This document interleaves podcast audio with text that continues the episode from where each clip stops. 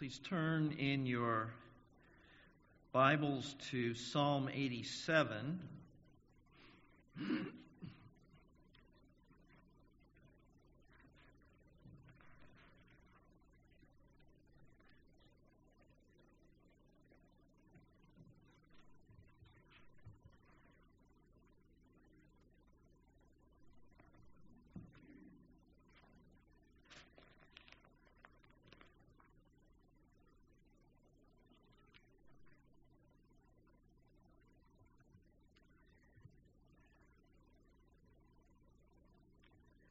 Psalm 87.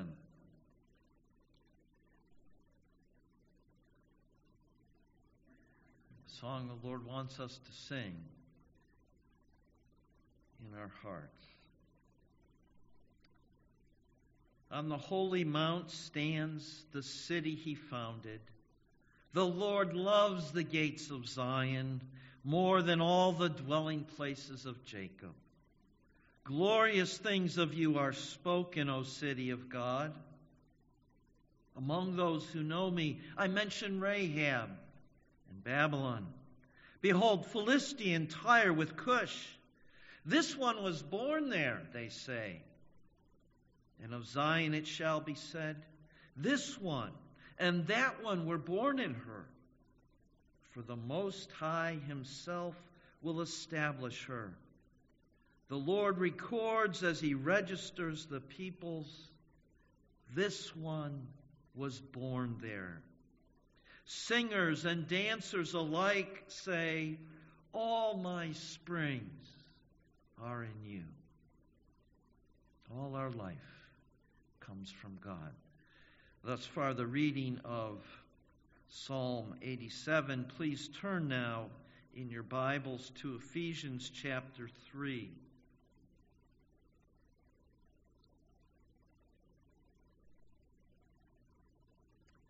Ephesians chapter 3.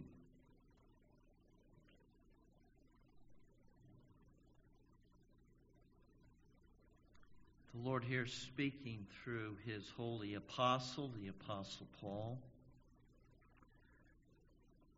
For this reason, I, Paul, a prisoner for Christ Jesus, on behalf of you Gentiles, assuming that you have heard of the stewardship of God's grace that was given to me for you, how the mystery was made known to me by revelation, as I have written briefly.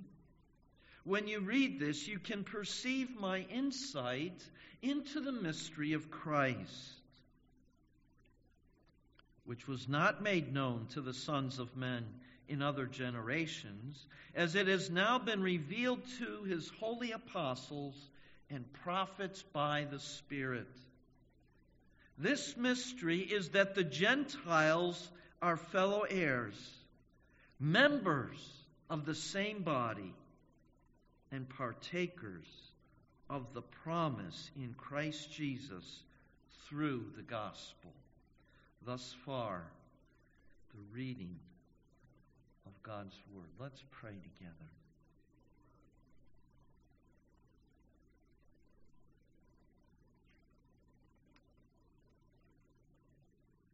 God our Father,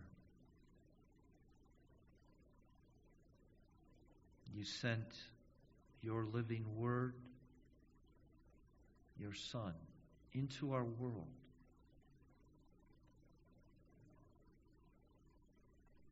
You sent the Holy Spirit to inscripturate your word written for your people. And we are now assembled before you this morning, asking that you would please open our ears, that we would hear Christ speaking to us this morning. Open our eyes that we might behold him in all of his grace and glory. May the words of my mouth and the thoughts of our hearts be pleasing in your sight, O Lord, our rock and our Redeemer. We come in Jesus' name. Amen.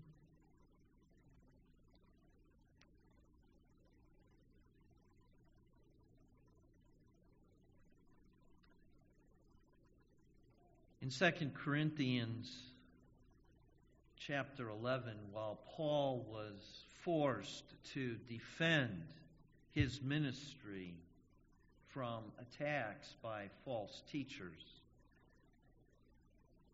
he lists the various trials and hardships and sufferings that he experienced in his labors for the churches.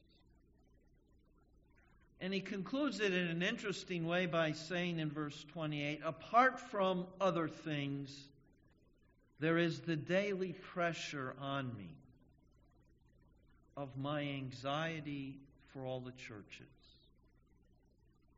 Now, I only have one church to care for, yet the pressure and anxiety is no less real.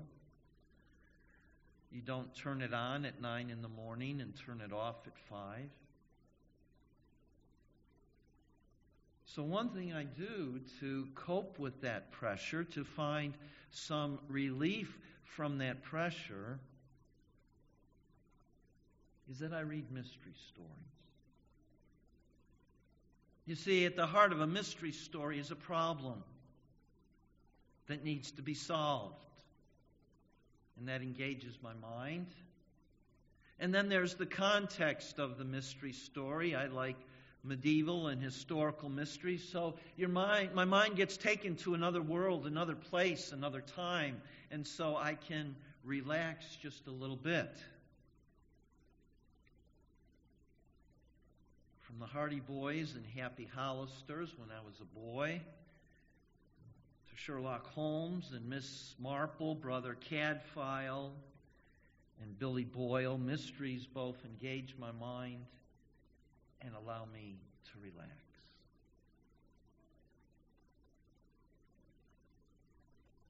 But today, now, in our text, we come back full circle. For in a letter that is specifically focused by Paul on his care for the churches, he speaks of the mystery of Christ and of the gospel. I guess I can never really fully get away, even a mystery. For there is mystery to the gospel, there is a mystery of Christ. The word mystery is actually used 27 times in the New Testament. And of those 27 times, 21, roughly three quarters, a little bit over three quarters, are used by the Apostle Paul. And the Apostle Paul himself, of those 21 times, six times are used in the one book of Ephesians. And three of those six times are used in the beginning of chapter 3. So this morning we are going to explore this mystery of Christ, this mystery of the gospel. But as we do, it is important to note the distinctive use of the word mystery in the Bible and in the ancient world in which the Bible was written. For us, the mystery is an unknown problem that needs to be solved, something we need to apply our minds to in an effort to get our hands wrapped around it.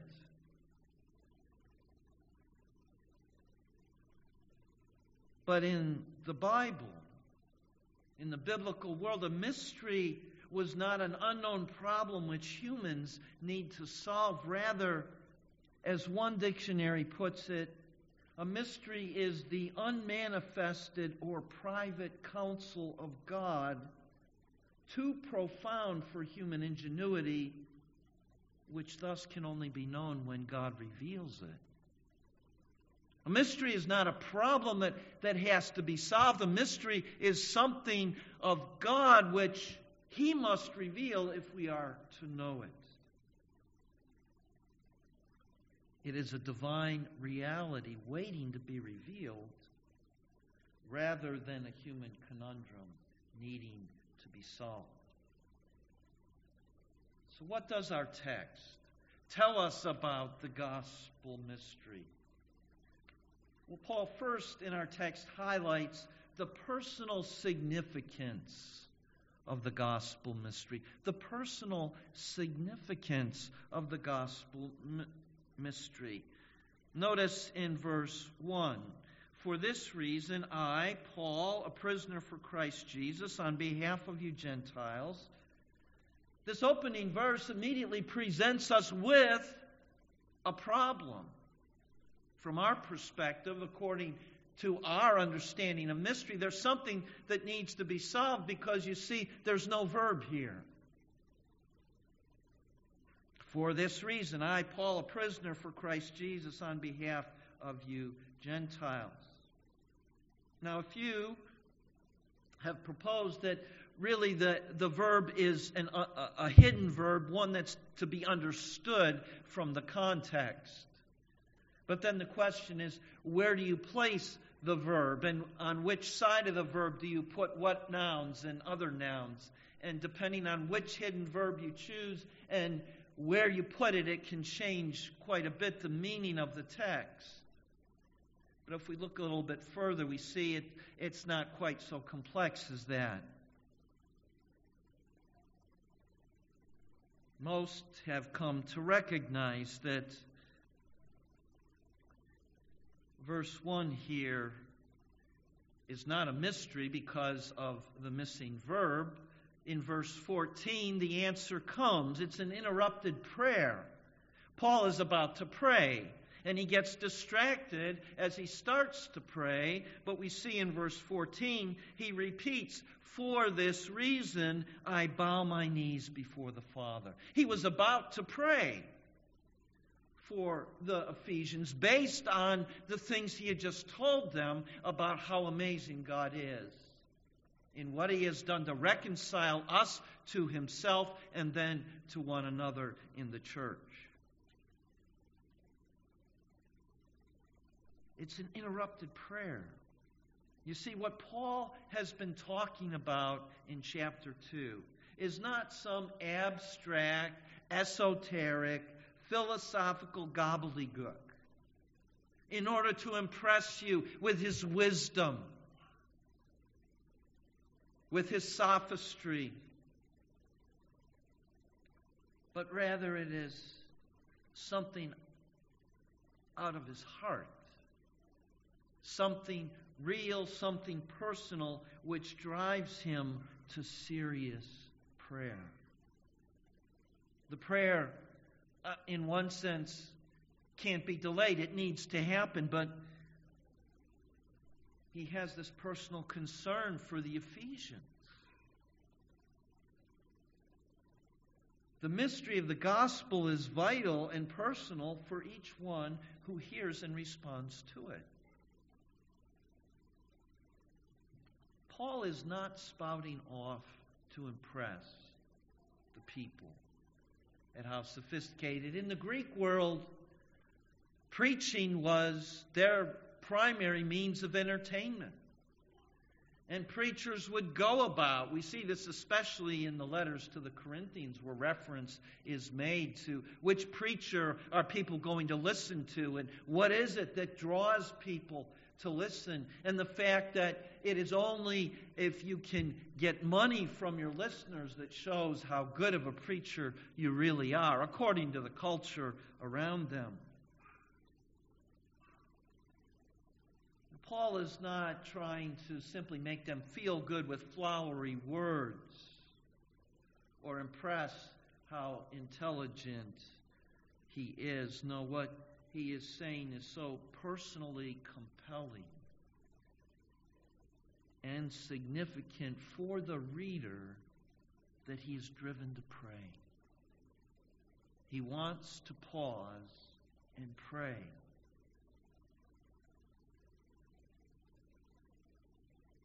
This needs to be true for you and me as well.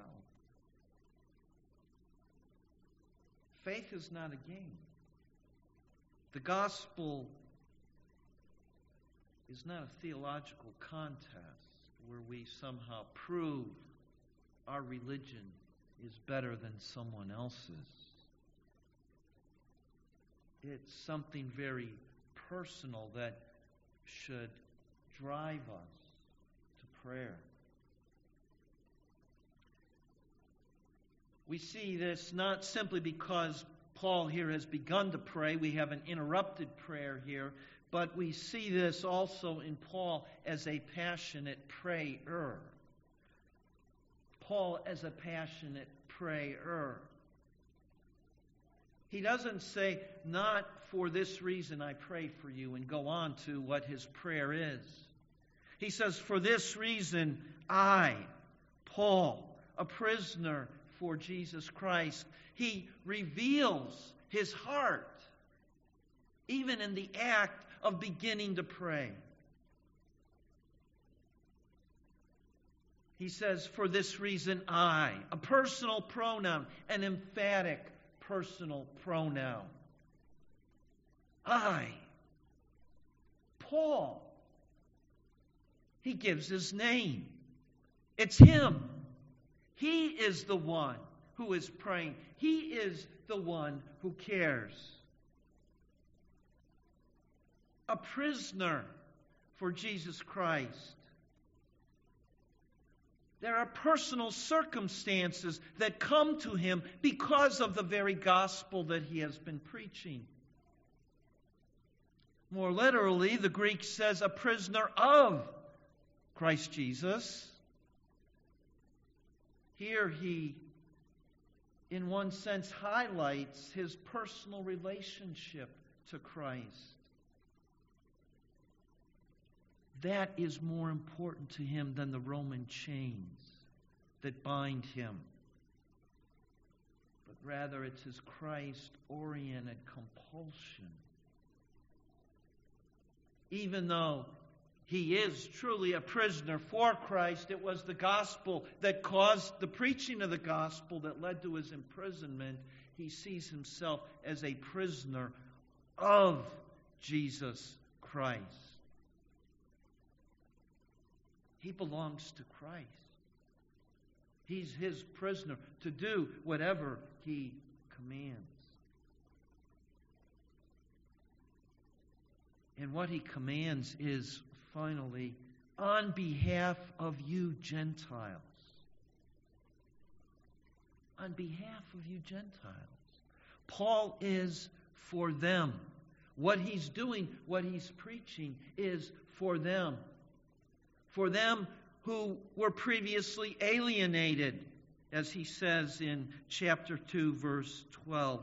Separated from Christ, alienated from the commonwealth of Israel, strangers to the covenant of promise, having no hope and without God in the world. But he is praying for them, on behalf of them. What's interesting is up to this point in chapter 3, there is virtually no personal content other than his name and his position as an apostle, which are the very first words of the letter to identify who's writing it. Now, this is different from most of his other letters, where he shares a lot more personal interchange back and forth about himself as well as about the church to which he is writing, which is one of the reasons that it seems that this letter was not just to the church at Ephesus, but was meant to be a circular letter to churches over the entire region. And so he doesn't speak so personally. But now, having spoken of Christ reconciling us to God in, in chapter 2, verses 1 to 10, and of Christ breaking the wall between Jew and Gentile and bringing the people together as one new man in Him and bringing us to God in verses 11 and tw- through 22 of chapter 2. He can't help but reveal his personal concern. His personal concern. The gospel brings forth his personal concern. It, it, it's not just religious ritual for him. It's not just checking off a religion box that in order to be acceptable in society, you need to have a certain aura of religion about you. There is a personal concern in the gospel. It is important to recognize the personal significance of the gospel mystery. Next, we note the providential stewardship of this gospel mystery. In verse 2, he goes on and he gets distracted, talking about himself as a prisoner of Christ for the Gentiles. That distracts him for a moment. He says, Assuming that you have heard of the stewardship of God's grace that was given to me for you, how the mystery was made known to me by revelation, as I've written briefly. When you read this, you can perceive my insight into the mystery of Christ. The gospel ministry of Jesus was not something of his own speculation or his own initiative. It was not that he was looking for another side job and decided he needed to come up with something new in order to attract people and earn a little bit more money. No, this was a providential stewardship. God gave this to him for the Gentiles. We see that his ministry of the gospel ministry was first promoted by grace from God. That's what he's saying in verse 2 that you've heard of the stewardship of God's grace that was given to me for you. It came from God. He, he didn't do this on his own. God has given this. He's not earning his position by hard labor and merit but it is something that was given graciously to him from God for the churches and the people.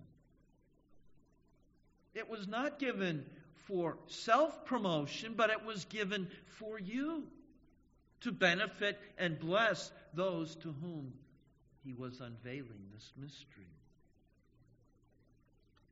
Indeed, not only was it not his own initiative, in fact, not only was it promoted by grace from God, but it was prompted by a revelation from God. In verse 3, he goes on to say, How the mystery was made known to me by revelation, as I have written briefly. The mystery was made known to me by revelation. Paul was not a doctoral student having to come up with something entirely new in order to make his dissertation topic acceptable to the scholars in the land. This was not something new. It was revealed to him by God when Christ appointed him as an apostle and called him on the road to Damascus, redirecting the course of his entire life. His life was thereafter changed. It was never the same again. He went from being a persecutor of the church to being a promoter of the church, the gospel, the apostle to the Gentiles. We read him explaining how this happened in Acts chapter 26 verses 12 to 18. When he was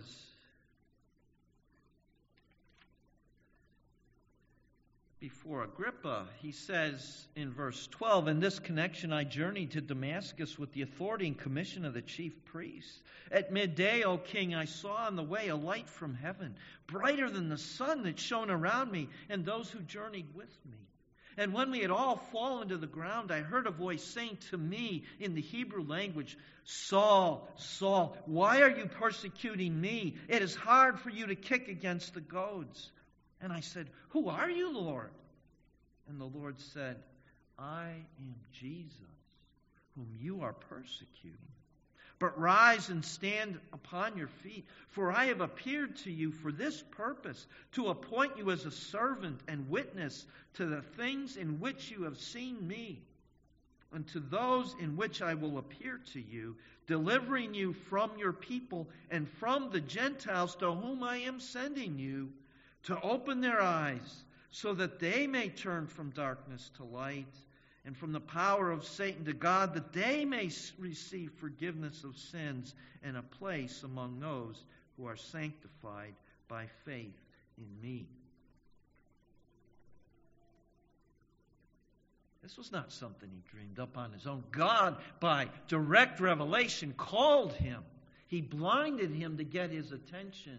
He spoke to him from heaven. He gave a new direction to his life. Forget Damascus. Forget putting Christians in prison. You're going to call people to me, even from among the Gentiles. Now he says, here at the end of verse 3, as I have written briefly. Question is, well, when did he write briefly? Well, he, he's talking about what he just wrote. Verse 1 For this reason, what I just said about the mystery of the gospel, of Christ coming and reconciling us to God, of Christ breaking the barriers. He's saying, in reading this, this is the content of this revelation. It's, I've already told you the content of this mystery. And not only was it promoted by grace and prompted by revelation, but it is published for blessing. Verse 4, he says, When you read this, and of course, and normally they would read the letters aloud in the synagogue. And so as they're standing here, and, and it's just been read. And now he says, when you read this, having just heard it, you can perceive my insight into the mystery of Christ. The intent of his providential stewardship of gospel mystery was that they themselves would both perceive it and receive it. That it would no longer be unknown, but it would be the mystery revealed, the mystery revealed by God.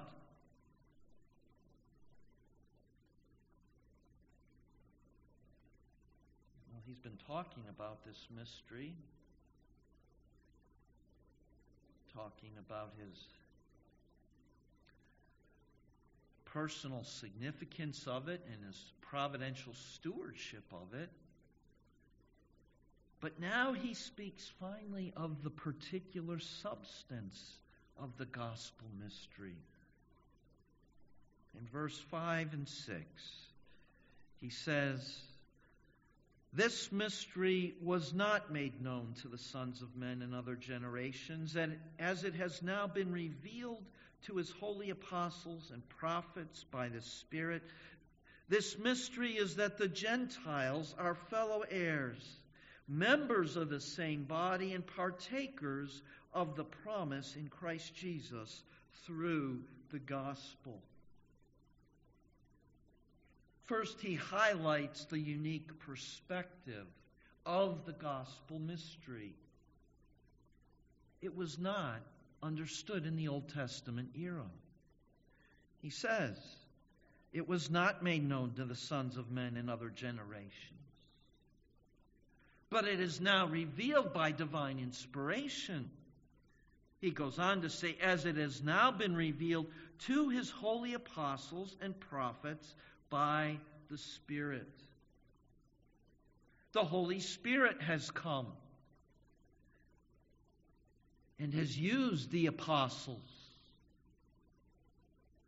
to bring a direct revelation from God about his Son, about their salvation.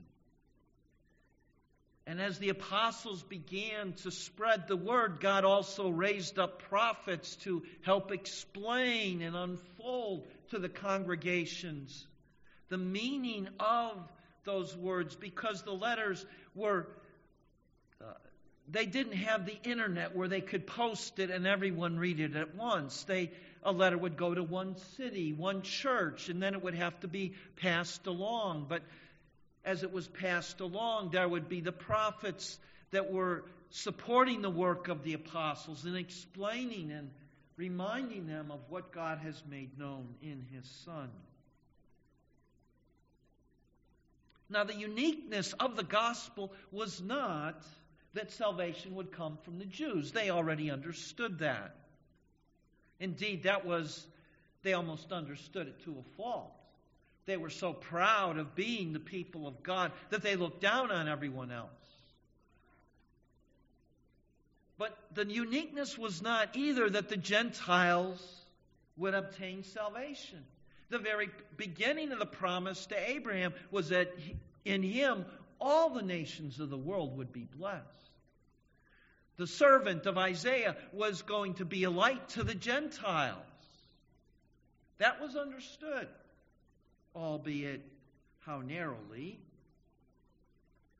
And nor was the uniqueness of the gospel mystery that God was going to send his Messiah. The, the Old Testament scripture was looking forward to the Messiah, the coming of the Savior. They were looking for that son that son of David that would sit on the throne forever, that son of Abraham.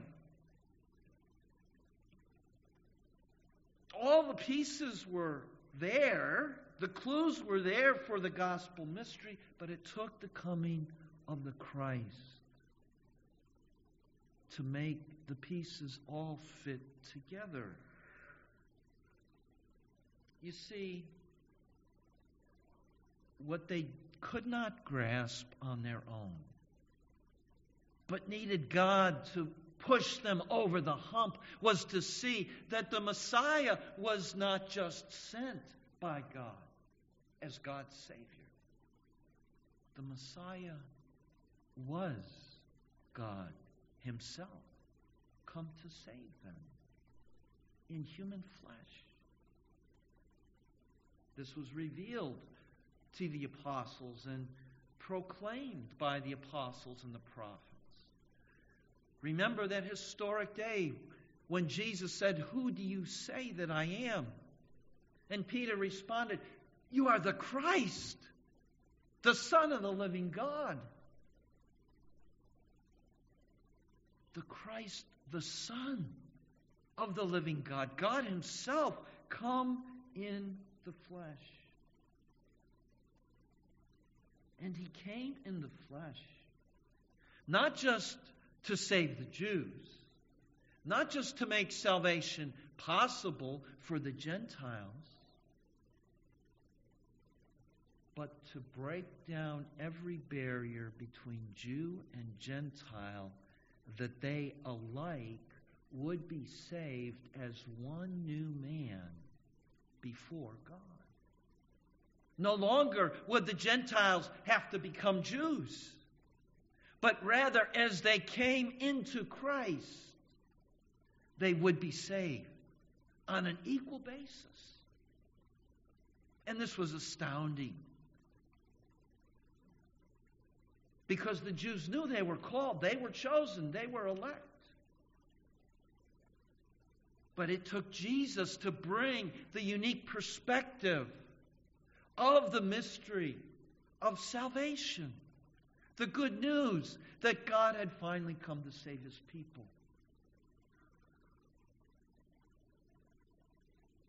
But it was not just that unique perspective of the gospel mystery that needed to be revealed, it was the unitive power of the gospel mystery. It's not so easy to see in the English text, but in verse 6, when he says, This mystery is that the Gentiles are fellow heirs, members of the same body, partakers of the promise. Each one of those words is what you can call a with word. The prefix in Greek, sun, which means with, starts off each one of those words. So you get hit with this with, heirs with, members with, partakers with. They're getting hammered that it's all about being together with the Gentiles and the Jews. They're first of all fellow heirs.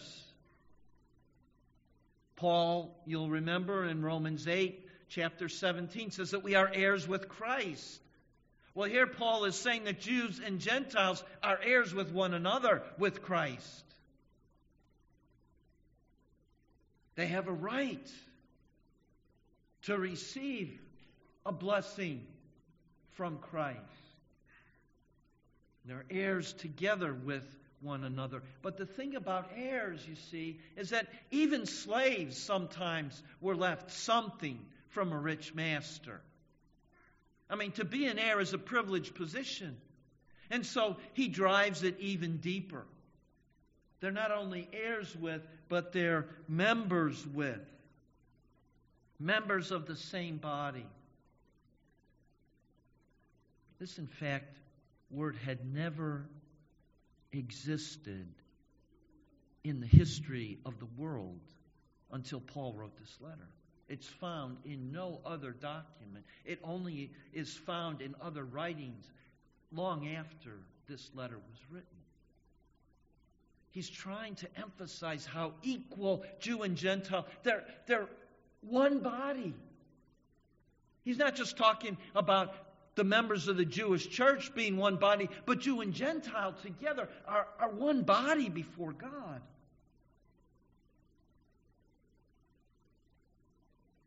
Paul takes this word with and puts it to a word body with body, one, one with body, together, in order to emphasize the complete unity. The Gentiles were not second class citizens in the kingdom of God, they were equally part of it together. There are no second class citizens in the church. It doesn't matter what your cultural background, your economic background. From God's perspective, there is no ordering, there's no ranking. We all come on an equal basis.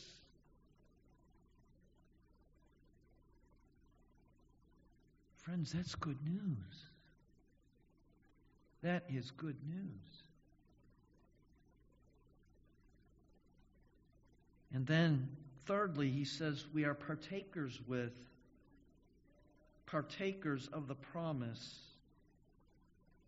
Here he's referring to the promise to Abraham that was so strong in the Jewish mind that God would give his people his blessing. And he's saying that promise now is to be seen not just as a Jewish promise, but the promise of all God's people, Jew or Gentile. You see, there, there is no caste system in the church. There's no caste system.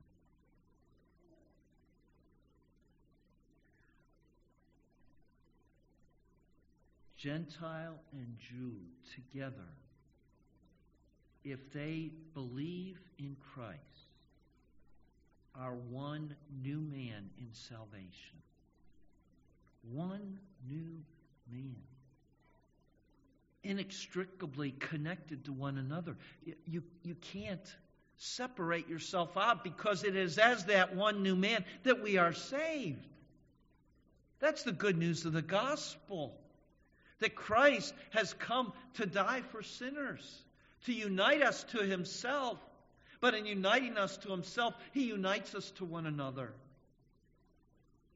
And when at the end of verse 6 he says, in Christ Jesus through the gospel, both of those prepositional phrases are intended to apply to all of the three with words.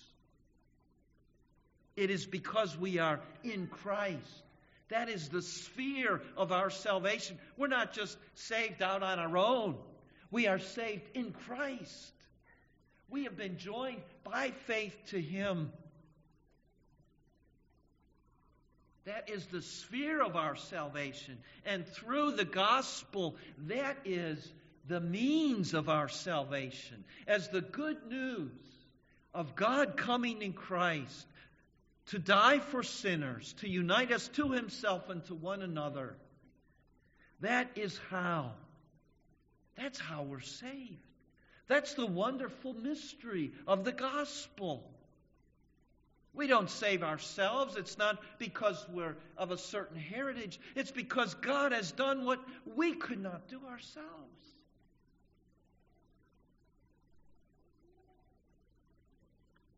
This gospel mystery has personal significance. It has a providential stewardship for those who believe.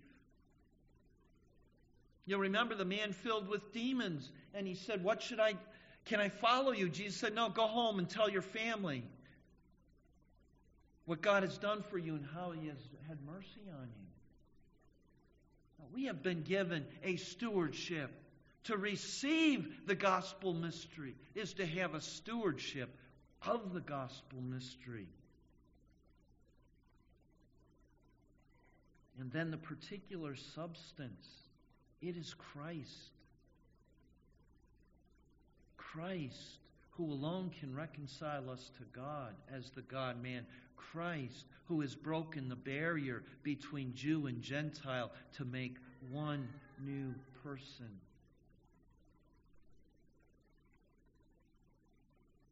Right now in our culture, there is so much strife, so much bitterness between people, especially between white people and black people or people of color. And so much money is being offered and so much programming is being proposed as how do we overcome all these barriers. Friends, the only place where real unity, where real equality, real acceptance will happen is in the church because only in Christ are our sins truly dealt with. Only in Christ are the barriers of sin that keep us from God and from one another. Only in Christ can they be overcome. But because they are overcome in Christ, they ought to be seen as overcome in His people. None of us are better than anyone else. The cross is the great equalizer. Doesn't matter what your skin color is, what your economic background or status is, we're all sinners, needing grace. Grace from a God who himself came into the world to save us.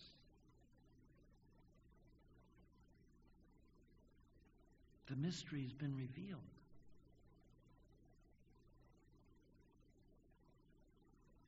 And it's always exciting when a mystery is revealed. You get to the end of the story and and and now you see how all these different pieces that didn't make sense now they're suddenly put together. And there's a special joy and zeal if you figured it out in advance. Have you ever done that?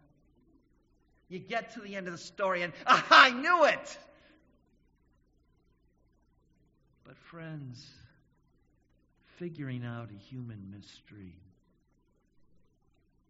is nothing compared to the joy of having the gospel mystery revealed.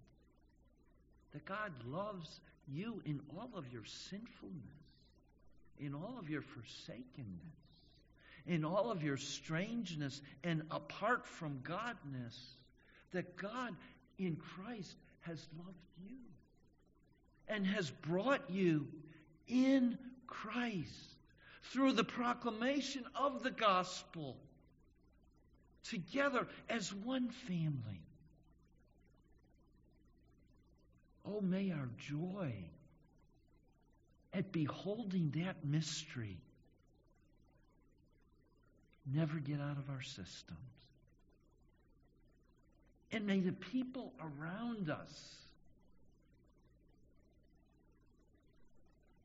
be so moved that they would ask us, What has gotten into you? What is so exciting? May we have the grace to tell them of the gospel mystery that God cares, that God has come, that God has made the difference that none of us on our own could have ever accomplished. May we not only be recipients of the gospel mystery, but by God's grace, may we be the messengers of that mystery to others. Let's pray. Oh Lord, we take for granted too much the wonders of the gospel that sinners like ourselves who are condemned in your holy presence might yet have hope. Not only hope, but reconciliation, not just that we survive, but that we might live with God with in your favor and in your fellowship. And more than that that we might live with other people completely different than us as a demonstration of your grace and of your power, of your transforming work, of your good purposes for your creation that will not be undone by human sin. Lord, open our eyes to see the wonders of your grace, not just in us, but in one another. That when we look at one another, we would not see their physical features, their social standing, their racial background, but that we would see Christ in them even as they are in Christ, even as we are in Christ, only by your grace and favor. Do this work in us. Keep on doing it in us. Make us messengers of the marvelous mystery of God coming to save sinners like us. We pray in Jesus' name. Amen.